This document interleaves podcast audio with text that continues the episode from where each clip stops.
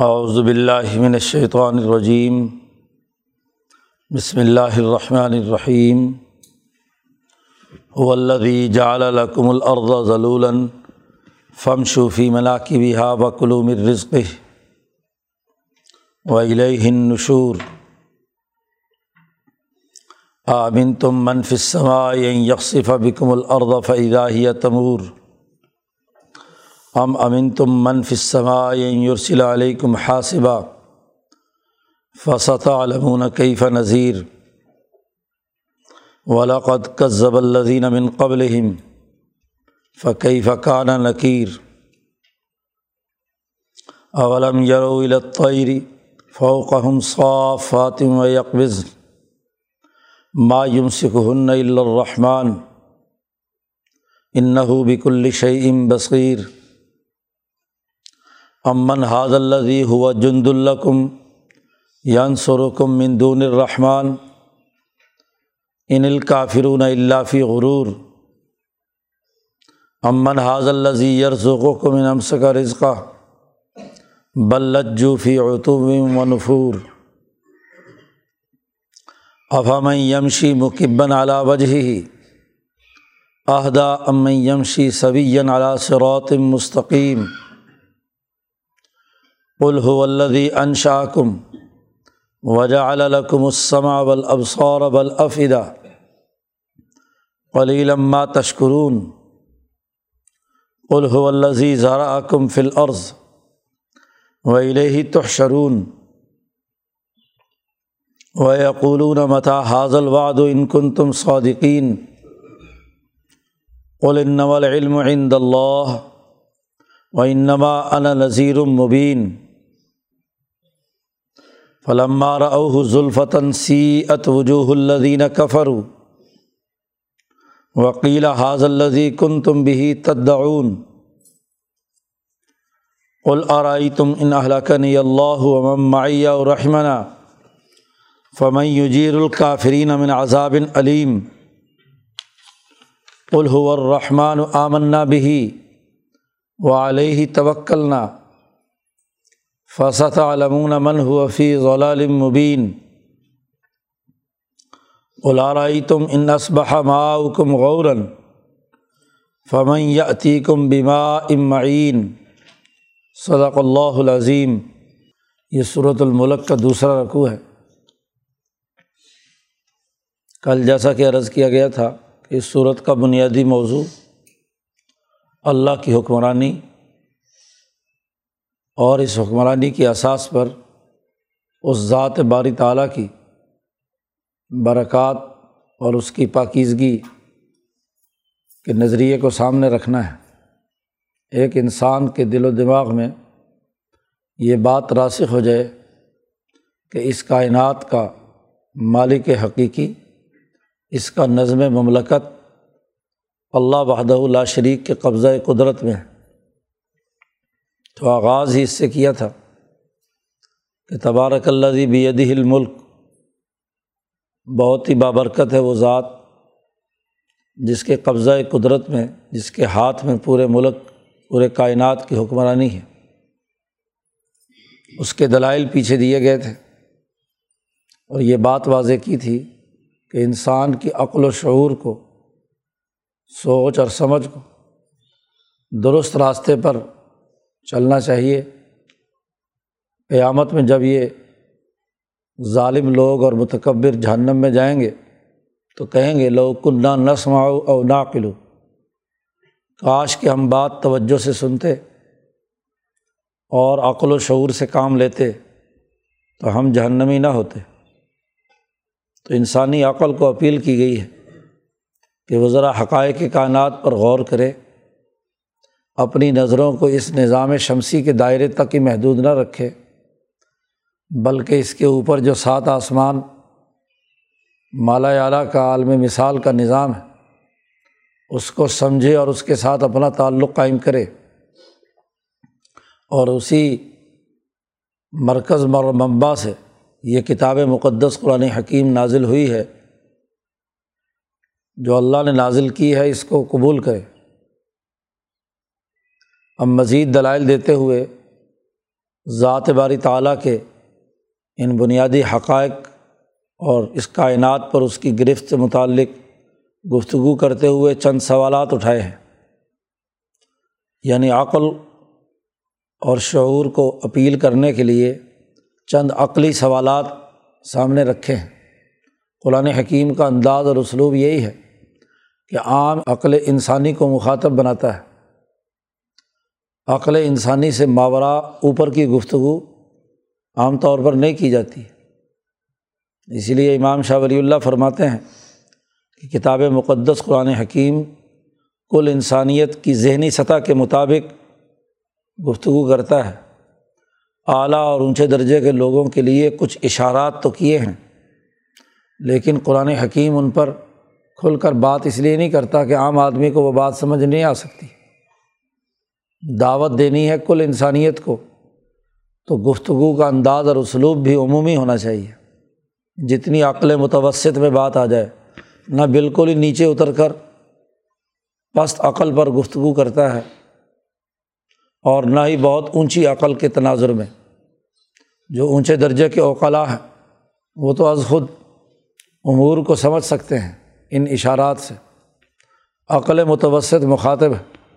تو اس عقل متوسط کے حوالے سے کچھ سوالات قرآن حکیم نے کچھ حقائق سامنے رکھے ہیں۔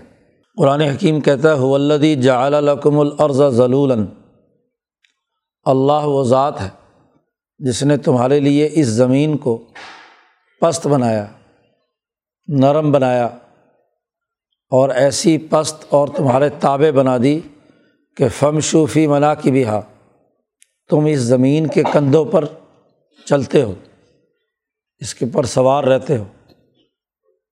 زمین کے کندھے کہا، اس ظاہری عرض کو، اگر یہ طاقتور اور مضبوط اور اپنا اس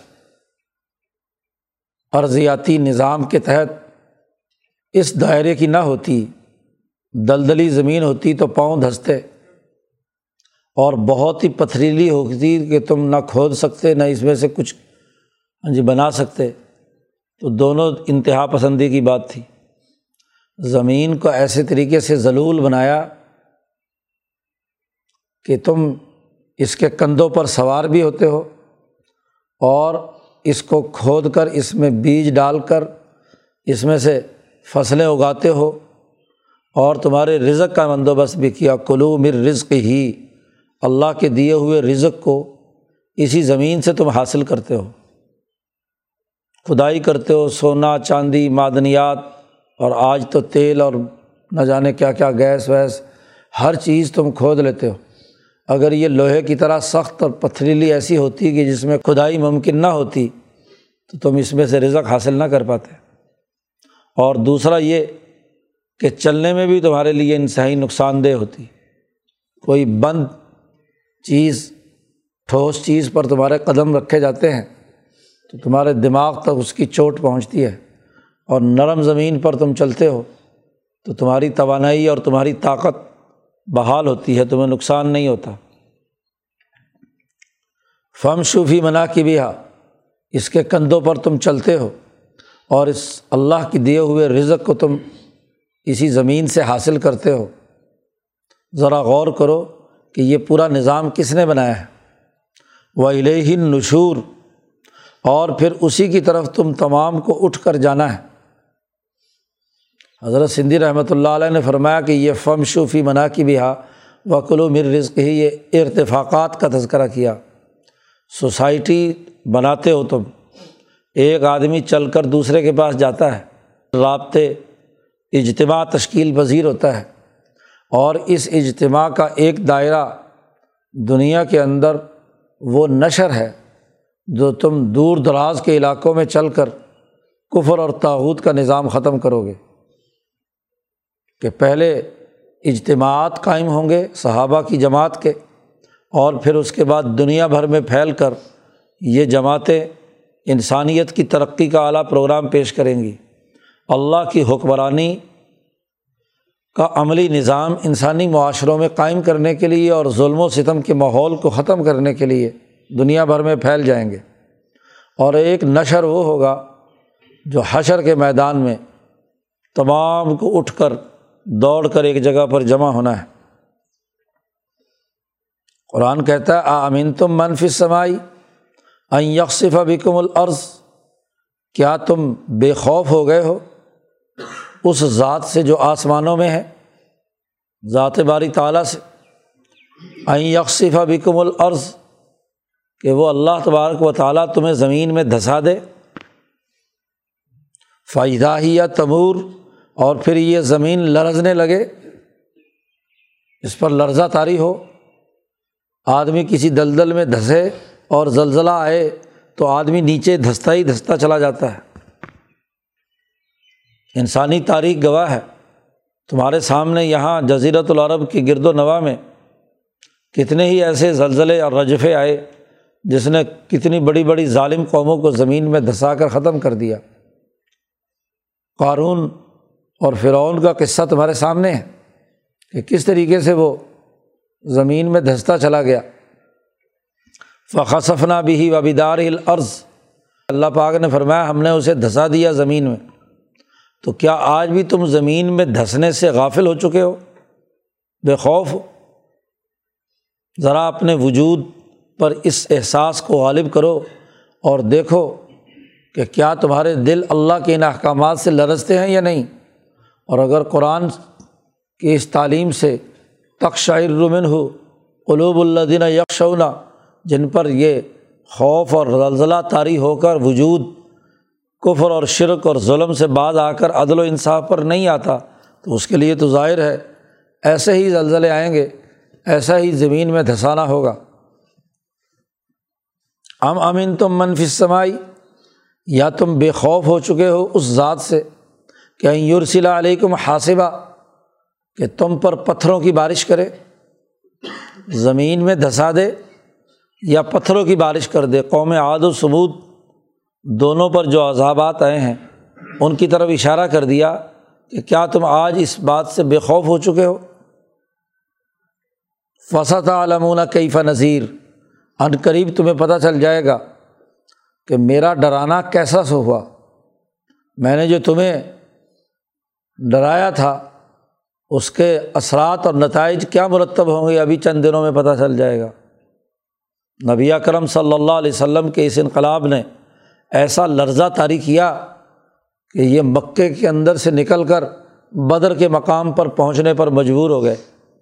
صرف اس پیغام پر کہ ابو سفیان کا تجارتی قافلہ، وہ نبی کرم صلی اللہ علیہ وسلم اس کا راستہ روکنے کے لیے ساحل سمندر تک پہنچ رہے ہیں۔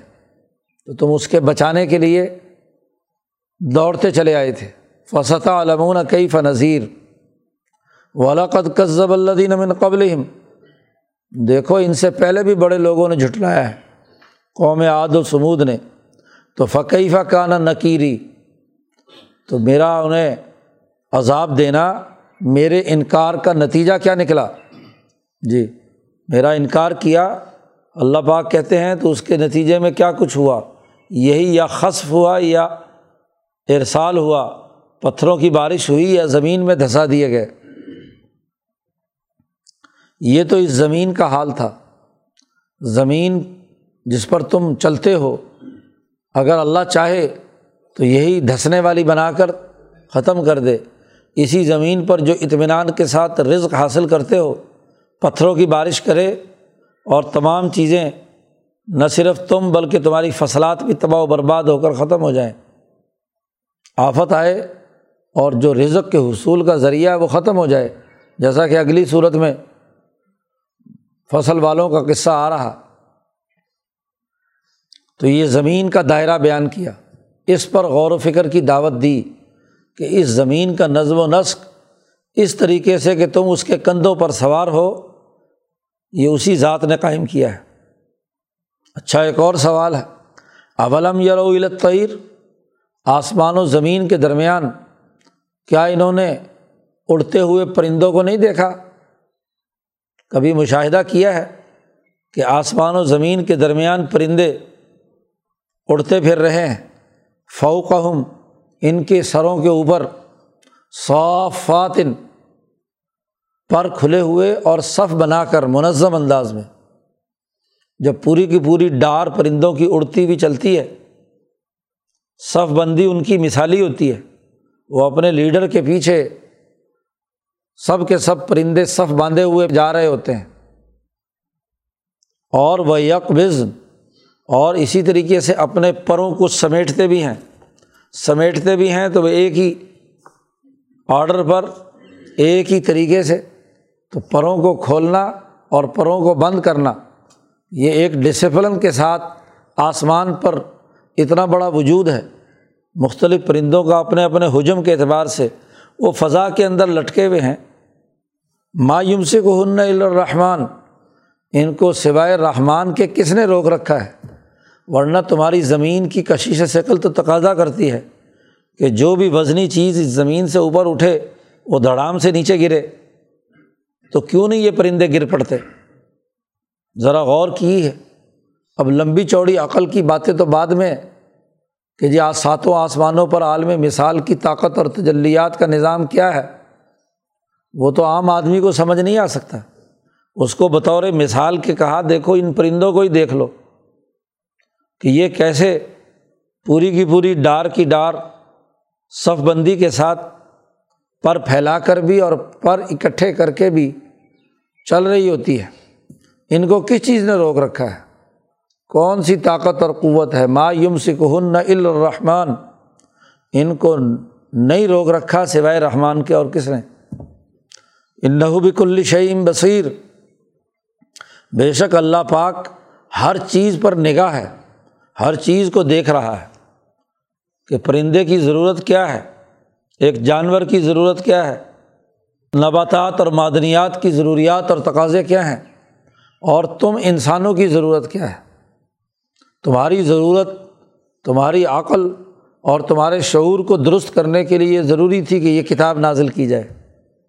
عقل و شعور سکھانے کے لیے جیسے پرندے کو یہ عقل دی کہ وہ صف بندی کے ساتھ پوری کی پوری ہاں جی ڈار کی ڈار چلے، اپنا ایک مظاہرہ دکھائے اس فضا کے اندر، اس کی ذہنی اور عقلی صلاحیت کے مطابق ہم نے اس کو ایک صف بندی کا طریقہ سمجھایا۔ تو تمہیں بھی تمہاری صلاحیت اور استداد کے مطابق یہ قرآن نازل کر کے تمہاری صف بندی کا طریقہ، تمہارے نظم و ضبط اور ایک فکر و عمل کے ساتھ وابستگی کا طریقۂ کار ہم نے تمہیں سمجھایا۔ اب یہ پرندوں کے لشکر کے لشکر فوج کی فوج فضاؤں میں اڑتی پھر رہی ہے۔ قرآن نے کہا، امن حاض اللہ ہوا جند الکم ین سرکم مندون الرحمٰن۔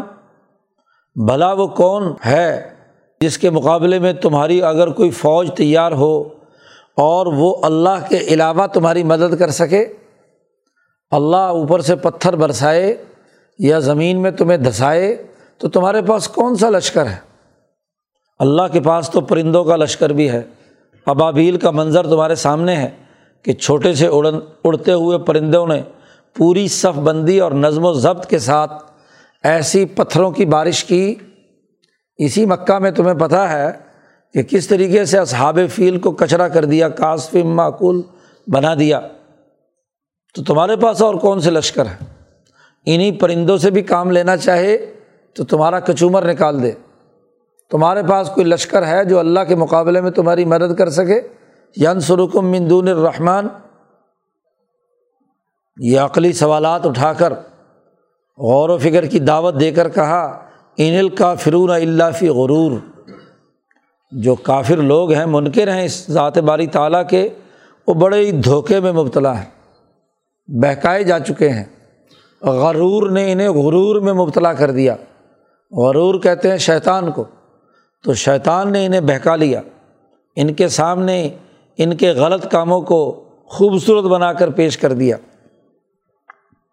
قرآن نے اگلا سوال کیا، امن حاض الزی یرز و کم ان امسا کا رزق ہو بھلا وہ کون ہے جو تمہیں رزق دیتا ہے؟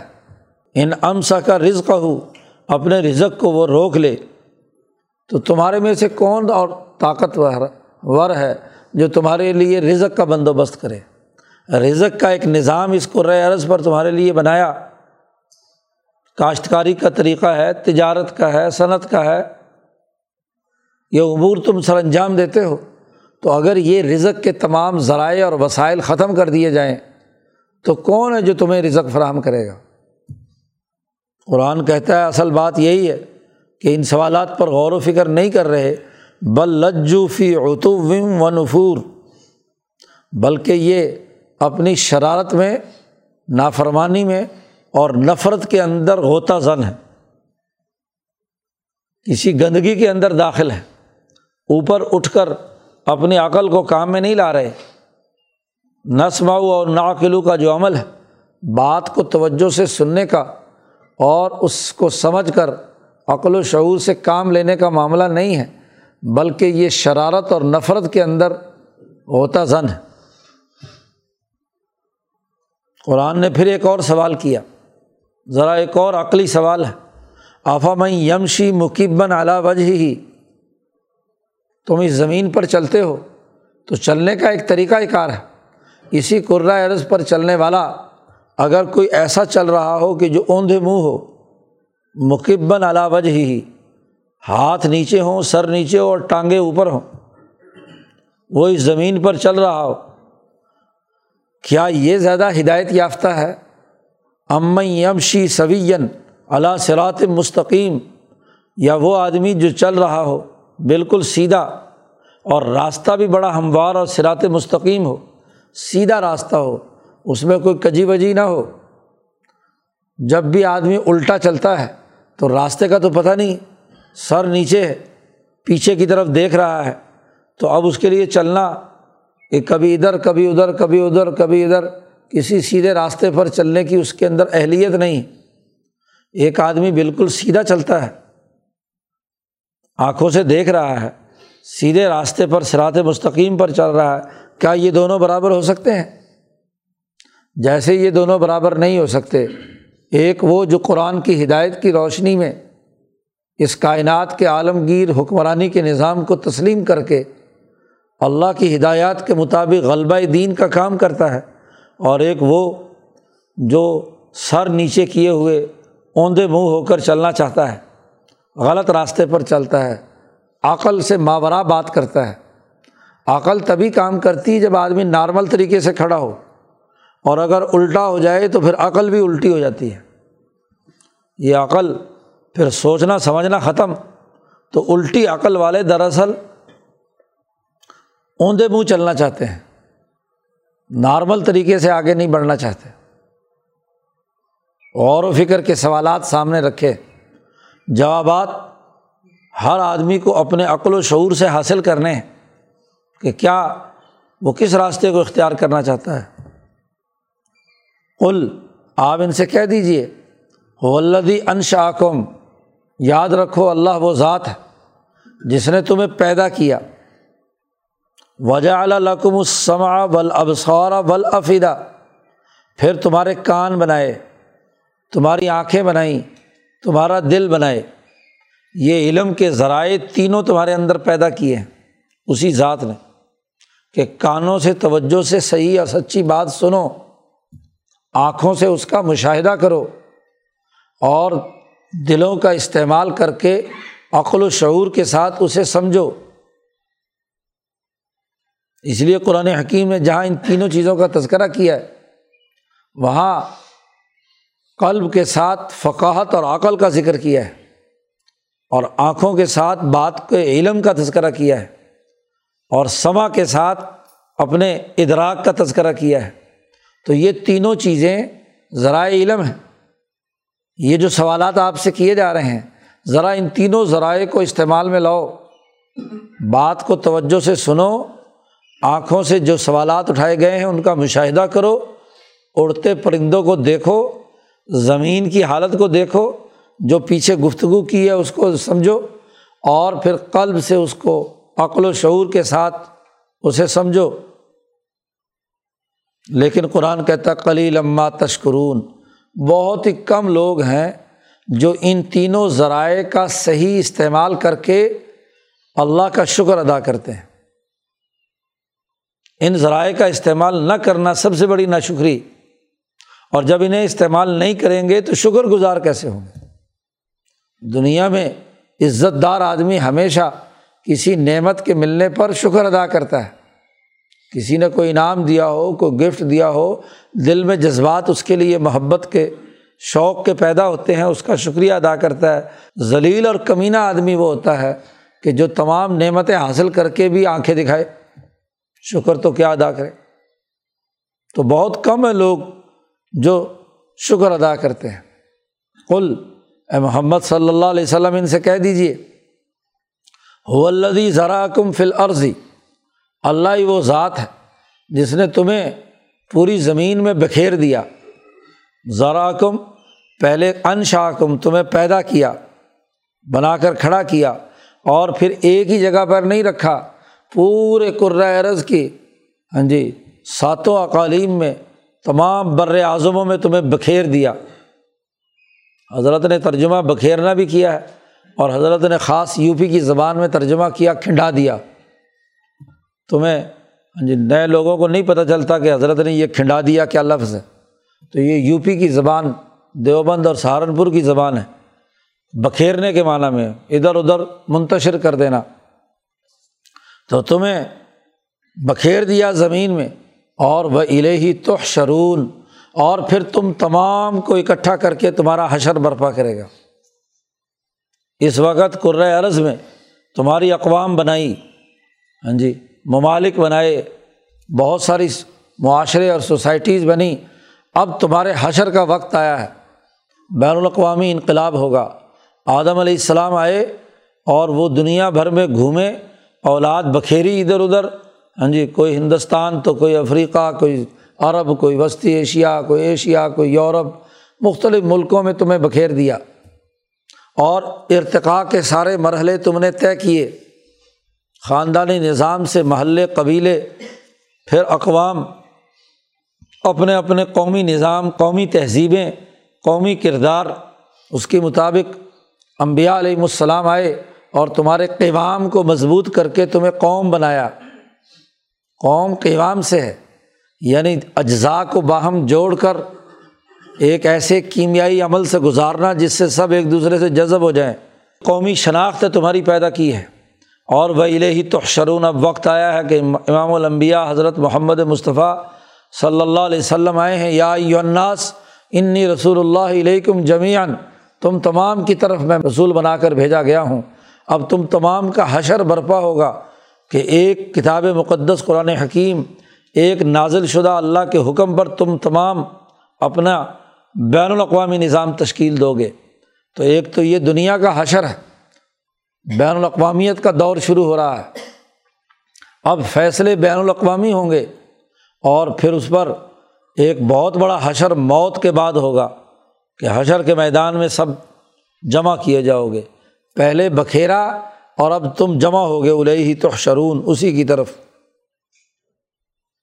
وہ یقولون یہ لوگ کہتے ہیں کہ متا حاضل واد ان کن تم صادقین؟ یہ وعدہ کب پورا ہوگا اگر تم سچے ہو؟ تم کہتے ہو بین الاقوامی انقلاب برپا ہوگا کیسر و کسرا کو شکست ہوگی، یہ ہوگا، وہ ہوگا۔ مکے کے لوگ مذاق اڑاتے تھے کہ یہ خباب ابن عرت، یہ بلال حبشی، یہ کس کمزور اور غلام لوگ کہتے ہیں ہم کیسر و کسرا کو فتح کریں گے۔ کیسے فتح کریں گے؟ متا حاضل واد کب آئے گا یہ وعدہ؟ ان کن تم صادقین۔ اگر تم سچے ہو۔ ایسے ہی جب ان سے کہا جاتا کہ اس سے آگے بڑھ کر حشر کے میدان میں تم جمع ہو گئے قیامت آئے گی، تو دومی دنیا کا انقلابات اور آخری جو بڑا انقلاب ہے قیامت کا، جب اس کا تذکرہ کیا جاتا ہے تو کہتے متا حاضل واد کب آئے گا یہ وعدہ؟ ان کن تم صادقین۔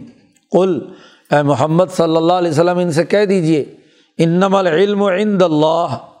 اس کا ٹھیک ٹھیک علم تو اللہ کے پاس ہے۔ وہ ان نما انا نذیر المبین میں اس وقت تمہیں ڈرانے کے لیے آیا ہوں۔ مکہ مکرمہ میں نبی اکرم صلی اللہ علیہ وسلم مکی صورتوں میں بطور نذیر کے مبوس ہوئے تھے کہ ڈرائیں ان ظالم و متکبروں اور انسان دشمنوں کو جو انسانوں کے خلاف کام کرتے ہیں اور اللہ کی حقانیت کے منکر ہیں۔ تو میں اس وقت تمہیں ڈرانے کے لیے آیا ہوں۔ یہ وقت انقلاب کے وقت کو بیان کرنے کا نہیں ہے کہ میں بتلاؤں کہ فلانی تاریخ کو انقلاب آئے گا۔ یا فلانی تاریخ کو قیامت آئے گی؟ نہیں، اس کا ٹھیک ٹھیک علم اللہ کو ہے، لیکن یہ بات طے شدہ ہے کہ یہ انقلاب آنا ہے، یہ قیامت واقع ہونی ہے، یہ حشر برپا ہونا ہے۔ آج تو تم بڑے دعووں سے پوچھتے ہو کہ یہ کب آئے گا وعدہ، لیکن یاد رکھو کل آپ ان سے کہہ دیجیے کہ فلما راؤ ذوالفتاً جب تم اس انقلاب کو قریب دیکھو گے تو سیت وجوہ الدینہ کفر کافر لوگوں کے چہرے بگڑ جائیں گے۔ اس کے خوف اور دہشت سے ان کا ذائقہ تلخ ہوگا اور یہ بدصورت ہوں گے اس وقت۔ بدر میں جب انہوں نے منظر دیکھا ہاں جی اپنی شکست کا، تو ان کے چہرے بگڑے جی ابو جہل کو جب دو نوجوانوں نے پکڑ کر نیچے گرایا، تو چہرہ بگڑ گیا۔ کہتا، کاش کہ مجھے کوئی سردار قتل کردہ یہ غریبوں کے دو کاشتکاروں کے بچوں سے مجھے قتل کروا دیا؟ چہرے کی حالت بگڑ چکی۔ سیت وجوہ الدینہ کفر وکیلا، کہا جائے گا حاض الدی کن تم بھی تداون یہ وہی عذاب ہے جو تم مانگتے تھے کہ کب آئے گا۔ تو دنیا میں بھی یہ وعدہ پورا ہونا ہے۔ بدر میں ہوا، فتح مکہ میں ہوا، احزاب اور عہد اور باقی جنگوں میں ہوا، غزوات میں ہوا، چہرے بگڑ گئے تمہارے۔ ہدیبیہ کے موقع پر جیسے ہی حضور ہدیبیہ پہنچے تو چہروں پر ہوائیاں اڑ گئیں کہ یہ کیسے اتنا بڑا لشکر ہماری بغیر اطلاع کے ہمارے اتنے قریب آ گیا۔ تو تمہارے چہرے بگڑے ہوئے تھے۔ فتح مکہ کے موقع پر جب رسول اللہ صلی اللہ علیہ وسلم بالکل مکہ کے قریب پہنچ کر خیمے لگائے اور رات کو مشلیں اور آگ جلنا شروع ہوئی قافلوں کی۔ تو ابو سفیان خوف زدہ حالت میں مکہ سے نکلتے ہیں اور جی دیکھنے کے لیے کہ چلو متھا کروں۔ اور ایسی حیرانی اور پریشانی ہے کہ خود امیر لشکر ہے دشمن فوج کا، لیکن خوف کی حالت کے اندر بس چلے ہی جا رہا ہے چلے جا رہا ہے۔ اور ایسی جگہ پر کہ ایک دم ایک صحابی نے گردن دبوچی اور پکڑ کر حضور کے پاس لا کر کھڑا کر دیا۔ خوف زدہ ابو سفیان کہتے ہیں کہ جب مجھے پکڑا دبوچا اور حضور کے پاس میرے ہاتھ پیچھے باندھ کر کے لے جا رہے تھے تو میرے چہرے پر ہوائیاں تھیں۔ میں خوف زدہ تھا، اپنی گردن کے بارے میں سوچ رہا تھا کہ اب تلوار آئی یا تلوار آئی۔ وہاں پہنچتے ہی نبی کرم صلی اللہ علیہ وسلم کے رخ انور پر ہاں جی جیسے ہی نظر پڑی، حضور صلی اللہ علیہ وسلم نے فرمایا، ابو سفیان کے ہاتھ کھول دو، پانی پلاؤ۔ بٹھا لیا۔ تو سارے حالت اور منظر نامہ ہی کیا ہے؟ بدل گیا۔ حضرت عباس رضی اللہ تعالیٰ عنہ نے فرمایا کہ میں نے ابو سفیان کو امان دے دی۔ عمر فاروق نے کہا بھی، ساتھ ساتھ چلے آ رہے ہیں۔ عمر فاروق نے کہا، یا رسول اللہ، مجھے اجازت دے، میں اس کی گردن اڑا دوں۔ جو اس کے دماغ میں خیالات پل رہے ہیں، اس نے فلاں جرم کیا، فلاں جرم کیا، فلاں جرم کیا۔ پچھلی دس سال کی پوری جو اس کی کارستانیاں تھی یہ ساری بیان کی۔ حضور نے فرمایا عمر، پیچھے ہٹ جاؤ۔ عباس نے امن دے دیا۔ اور ابو سفیان تو پہلے ہی جب ہرقل کے دربار سے نکلے تھے، اسی وقت دماغ میں تھا کہ یہ دین اب غالب ہو کر رہے گا۔ جس سے دنیا کی یہ ہرقل جیسی کیسر کی طاقت لرز رہی ہے، تو ہم کہاں اس کے مقابلے میں ٹھہر پائیں گے؟ فماضل تو موقن ابو سفیان کہتے ہیں، اس وقت سے مجھے پختہ یقین تھا کہ حضور صلی اللہ علیہ وسلم ضرور غالب آ کر رہیں گے۔ تو ان کے چہرے بڑے بگڑے ہوئے ہوں گے۔ سیت مکی صورت ہے۔ سیت وجوہ اللہ دین کفر اس وقت کہا جائے گا حاض اللہ کن تم بھی تداؤن یہ وہی ہے جس تم بڑے ہاں جی تم تراک سے مانگتے تھے کہ یقولون متا حاضل واد ان کن تم صادقین۔ قل اے محمد صلی اللہ علیہ وسلم، آپ ان سے کہہ دیجیے آرائی تم؟ ذرا بھلا دیکھو تو صحیح کہ اگر اللہ مجھے ہلاک کر دے اور میرے ساتھیوں کو ہلاک کر دے یا ہم پر رحم کرے، تو فمئی اجیر الکافری نمن عذاب علیم تم مجھ پر تو اعتراض کرتے ہو، بالفرض میں اگر نعوذ باللہ اللہ پر کوئی جھوٹ گھٹ رہا ہوں، تو اللہ مجھے ہلاک کر سکتا ہے، میرے ساتھیوں کو بھی تباہ و برباد کر سکتا ہے اور اللہ رحم بھی کر سکتا ہے۔ تم سوچو کہ اگر میں حق بات کہہ رہا ہوں، اللہ کا پیغام سنا رہا ہوں، تو اللہ ضرور ہم پر رحم کرے گا۔ تم بتاؤ، تم جب اس خدا کو نہیں مانتے، اس کا عذاب آیا، اس کی ہلاکت خیزی ہوئی، تو تمہیں کون پناہ دے گا؟ فمئی یجیر الکافرین من عذاب علیم۔ اس دردناک عذاب سے ان کافروں کو امن دینے والا کون ہے؟ کس نے امن دینا ہے؟ قل اے محمد صلی اللہ علیہ وسلم کہہ دیجیے حور رحمان آمنا بھی تم ایمان لاؤ یا نہ لاؤ؟ تمام عقلی سوالات اپنے مدعو کے سامنے رکھ کر آخری بات ایک دائی کو یہ کہنی ہے کہ تمہارے تمام شکوک و شبہات دور کر کے یہ بنیادی عقل و شعور، سوچنے، غور، فکر کرنے کے بنیادی امور تمہارے سامنے واضح کر دیے۔ تم اگر نہیں قبول کرتے، نہ صحیح، لیکن ہم اس رحمان پر ایمان لاتے ہیں اور وہ علیہ توکلنا، ہم نے راستہ چنا ہے کہ ہم اسی پر بھروسہ کریں گے۔ فصت عالمون من ہوا فیض مبین عن قریب تم جان لو گے کہ کون واضح گمراہی میں مبتلا ہے۔ صحیح نظریے کی دعوت ہے۔ یہ تمہارے سامنے دلائل پیش کیے ہیں، عقلی سوالات اٹھائے ہیں۔ ان پر غور و فکر کرو، سنو اور سمجھو اور عقل سے کام لو۔ تم آؤ یا نہ آؤ، لیکن ہم نے اپنے لیے طے کر لیا ہے کہ ہم اسی رحمان پر، ہو رحمان ہو آمنا بھی اس پر ہم ایمان لائے ہیں پختہ دل سے، اور وہ علیہ ہی توکلنا، اور اسی پر ہمیں پورا توکل اور بھروسہ ہے۔ تم بتاؤ کہ عن قریب تمہارے ساتھ کیا معاملہ ہونے والا ہے۔ اور جاتے جاتے ایک اور سوال سن لو۔ غور و فکر کی دعوت، ایک اور تمہیں بنیاد دیتے ہیں کہ جاؤ سوچو، غور و فکر کرو۔ قلارائی تم انسبہ معکم غوراً۔ آپ کہہ دیجیے کہ ذرا سوچو تو صحیح، اس پر تو غور و فکر کرو کہ اگر صبح کو اٹھو اور تمہارا پانی خشک ہو چکا ہو، کنوؤں میں سے، دریاؤں میں سے ہاں جی تمام جگہوں سے پانی ختم ہو چکا ہو، زمین نیچے پانی لے جائے۔ فمئی آتی کم بیمائی معین تو تمہارے پاس ایک صاف پانی، ستھرا پانی، بہترین پینے پلانے کا پانی کون دے کر، کون لے کر آئے گا، کہاں سے لاؤ گے؟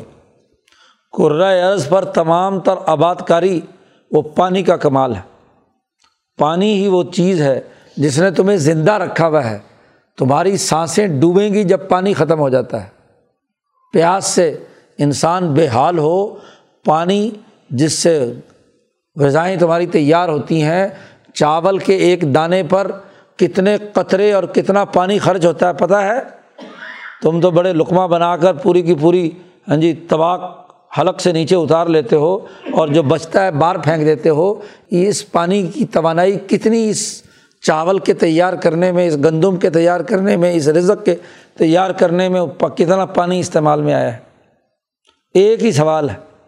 اسی پر اپنی عقل و شعور دوڑا لو۔ جتنے مرضی تم طاقتور بہادر ہو، پانی ختم ہو گیا، پانی غور نیچے چلا گیا، تو پھر کیا ہوگا؟ کون کوئی طاقت ہے جو تمہیں ایک گلاس یا ایک گھونٹ پانی بھی دے؟ تو جس ذات نے تمہاری حیات کے لیے، تمہاری زندگی قرۂۂ عرض پر بقا کے لیے پانی جیسی نعمت پیدا کی ہے، تم اس کا انکار کرتے ہو۔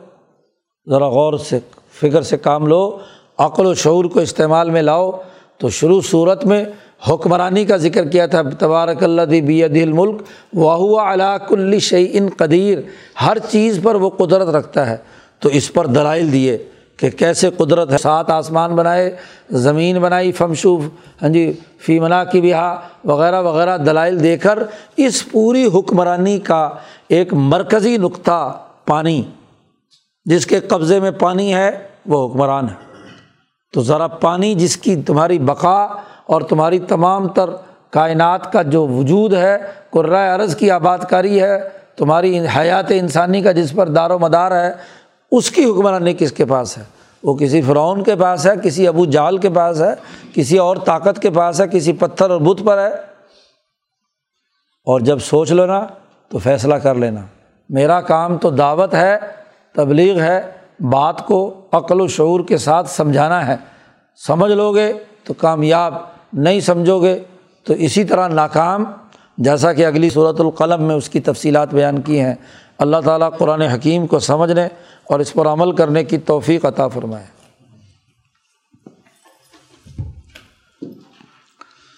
اللہ۔